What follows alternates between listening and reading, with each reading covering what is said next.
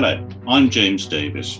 And I'm James Saunders. And on this episode of Brief Tapes, we are looking at what can be one of the most basic and challenging tasks in the administration of an estate a dispute over the funeral arrangements.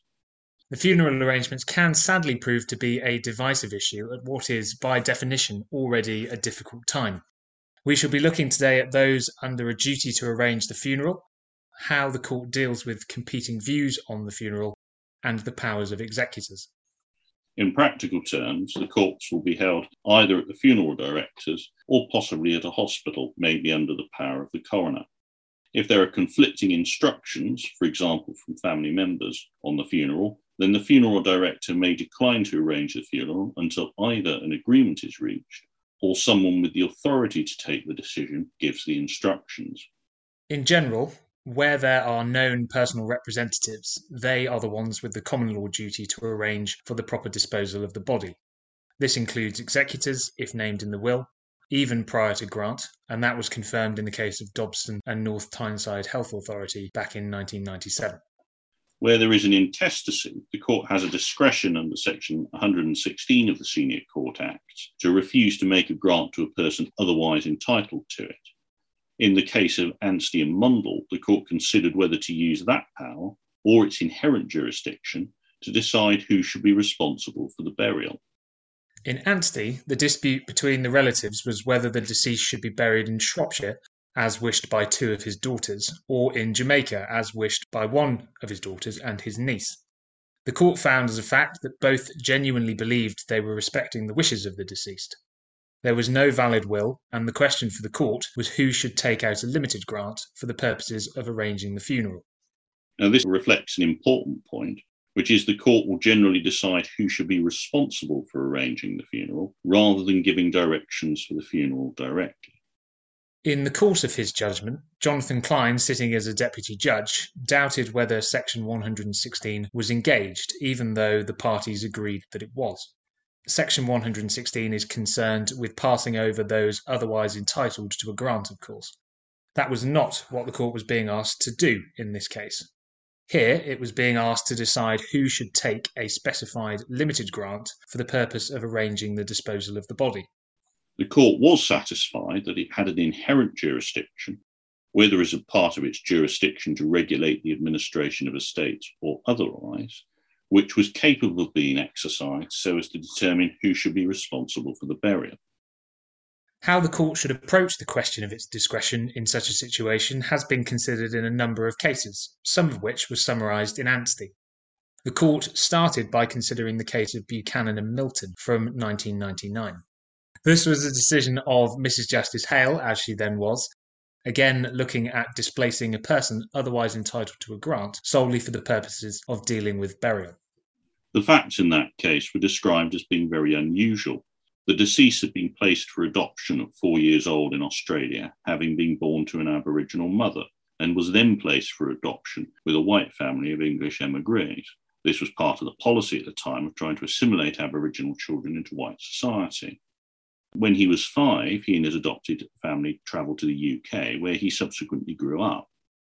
In the 1990s, he was contacted by his birth family, ultimately meeting them in the UK and Australia, where there was media attention on the basis that it was part of a generation of children who'd been improperly removed from Aboriginal parents.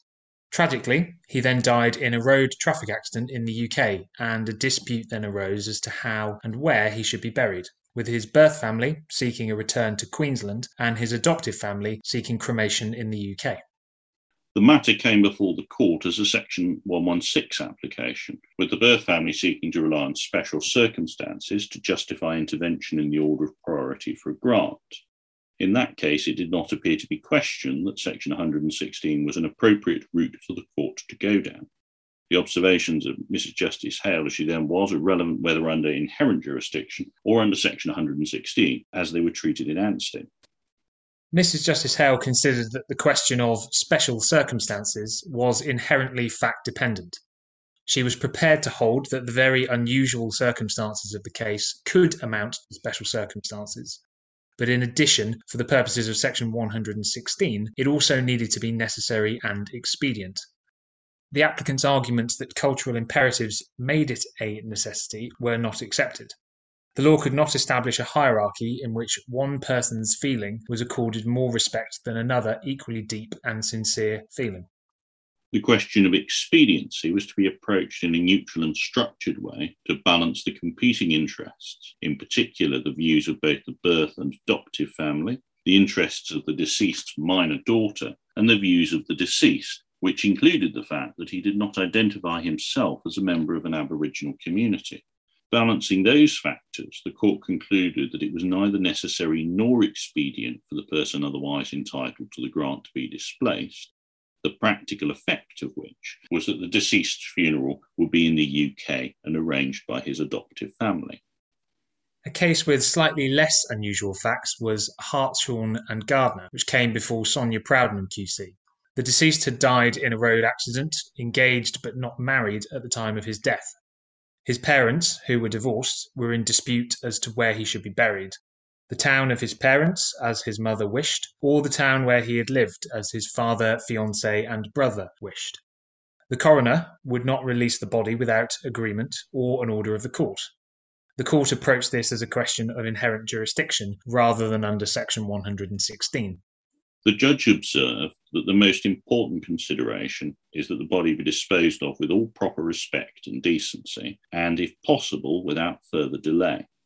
Subject to that overriding consideration, there were two types of factors identified as being relevant in the case. Those that did or could be expected to represent the wishes of the deceased, and those views that might reflect the reasonable wishes and requirements of his family and friends. The fact that the deceased had made his life in his hometown of Kinkton for the eight years prior to his death, and the wishes of his father and fiance outweighed the mother's wishes and her practical difficulties of visiting the grave in a town about 40 miles from where she lived.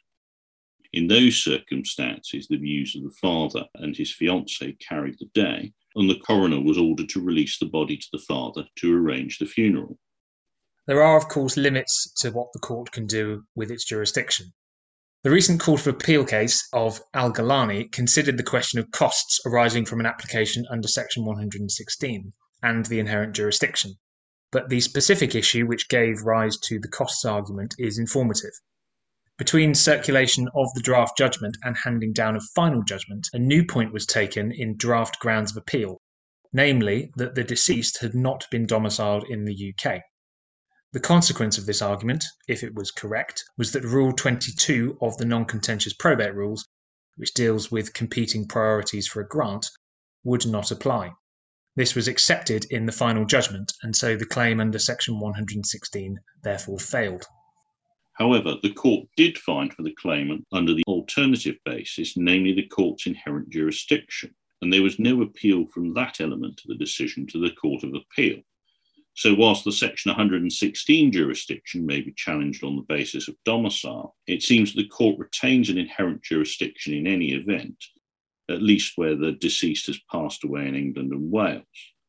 The argument in the Court of Appeal had become one solely about costs arising from the taking of the point late.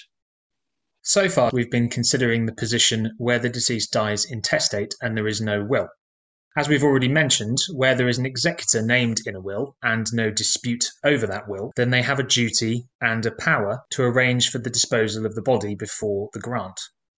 Quite often, a will contains the deceased's instructions for the funeral.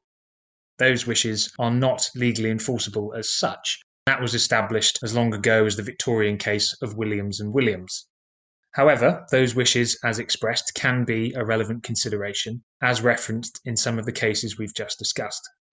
Those wishes don't need to be formally recorded, although, of course, it minimises the chance for a dispute as to the deceased's wishes if they are formally recorded.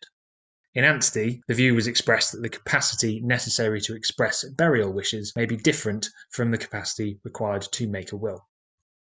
If there is an executor, then the court's power to intervene over the burial appears to be very limited if it exists at all.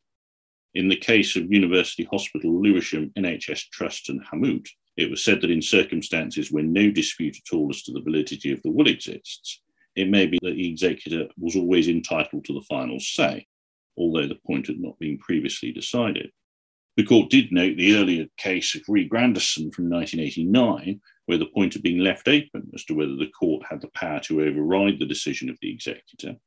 Mr. Justice Wynot in that case had expressed the view that he would be surprised to find that the court had no power in any circumstances if there was an executor. It seems likely, if this is a matter for an executor's discretion, that challenging the exercise of that discretion is only open, if at all, on the usual bases for challenging the exercise of a discretion, namely irrationality or failure to take into account relevant considerations. It is clear from the tone of the judgments in the cases we have considered that the courts do not want to see disputes like this unless genuinely unavoidable. If there is a dispute over the will, and who, if anyone, is entitled to be executor, then the court's inherent jurisdiction is still available, as was the situation in Lewisham and Mahmoud. As the issue of who was entitled to be executor could not be resolved in a reasonable period, the hospital, which held the deceased's body, was able to apply to the court and ultimately obtained an order that it could be released to members of the deceased's family, excluding the alleged executor for burial. This illustrates a further point that a party in lawful possession of a body has standing to make an application to court for directions under the inherent jurisdiction as to, to whom the body should be released. The law is reasonably clear where there is one executor under an undisputed will, or presumably where there is more than one executor and all executors are in agreement. However, it is possible for the executors to disagree, of course, as to the funeral arrangements which should be conducted. In this situation, the executors can seek the assistance of the court either through an application under the inherent jurisdiction or under Part 64 of the CPR. James and I have not identified any reported cases which consider this scenario, although I did have a case a couple of years ago which came perilously close to needing to go to court before fortunately a resolution was reached. In that case, uh, the funeral director had refused to proceed unless he had written instructions agreed by all of the executors. It was three siblings. It is likely that in a scenario where an application to court was required, Similar factors would be considered, as under the reported cases on inherent jurisdiction, and a direction could be made that a body be released to a particular party for the purposes of burial, or that a particular executor had authority to give instructions to the undertaker. The final scenario to consider is the situation where no one is prepared to take responsibility for arranging the funeral. This might arise where relatives cannot be traced or are unwilling to take responsibility. As in the Lewisham case, any party lawfully in possession of a body can make an application for permission to dispose of the body, notwithstanding objections or competing claims. And as a final resort, under Section 46.1 of the Public Health Control of Disease Act 1984, a local authority is under a statutory duty to cause to be cremated or buried any person who has died within its area and for whom no satisfactory arrangements have been or are being made for the disposal of the body. This is the statutory basis for what is commonly, if somewhat inaccurately, referred to as a pauper's funeral. In that situation, the family of the deceased have no control over the funeral or the form that it will take, and it will be handled by the local authority. And again, a hospital or an undertaker, which is left with no progress being made, could consider approaching the local authority and asking them to deal with it under their statutory powers. As hopefully we've demonstrated, there are a number of routes by which this sort of dispute will be resolved. The main concern for the court is that matters are dealt with expediently and with respect for the deceased. It will be reluctant to get involved in weighing up differing and genuinely held beliefs, but will try to balance the competing views and interests of the relevant parties as people's lives move further away from the traditional nuclear family model and reflect the increasingly international lives people lead, the potential for these disputes is not going to go away. The court can resolve these disputes, but it really should be viewed as a matter of last resort.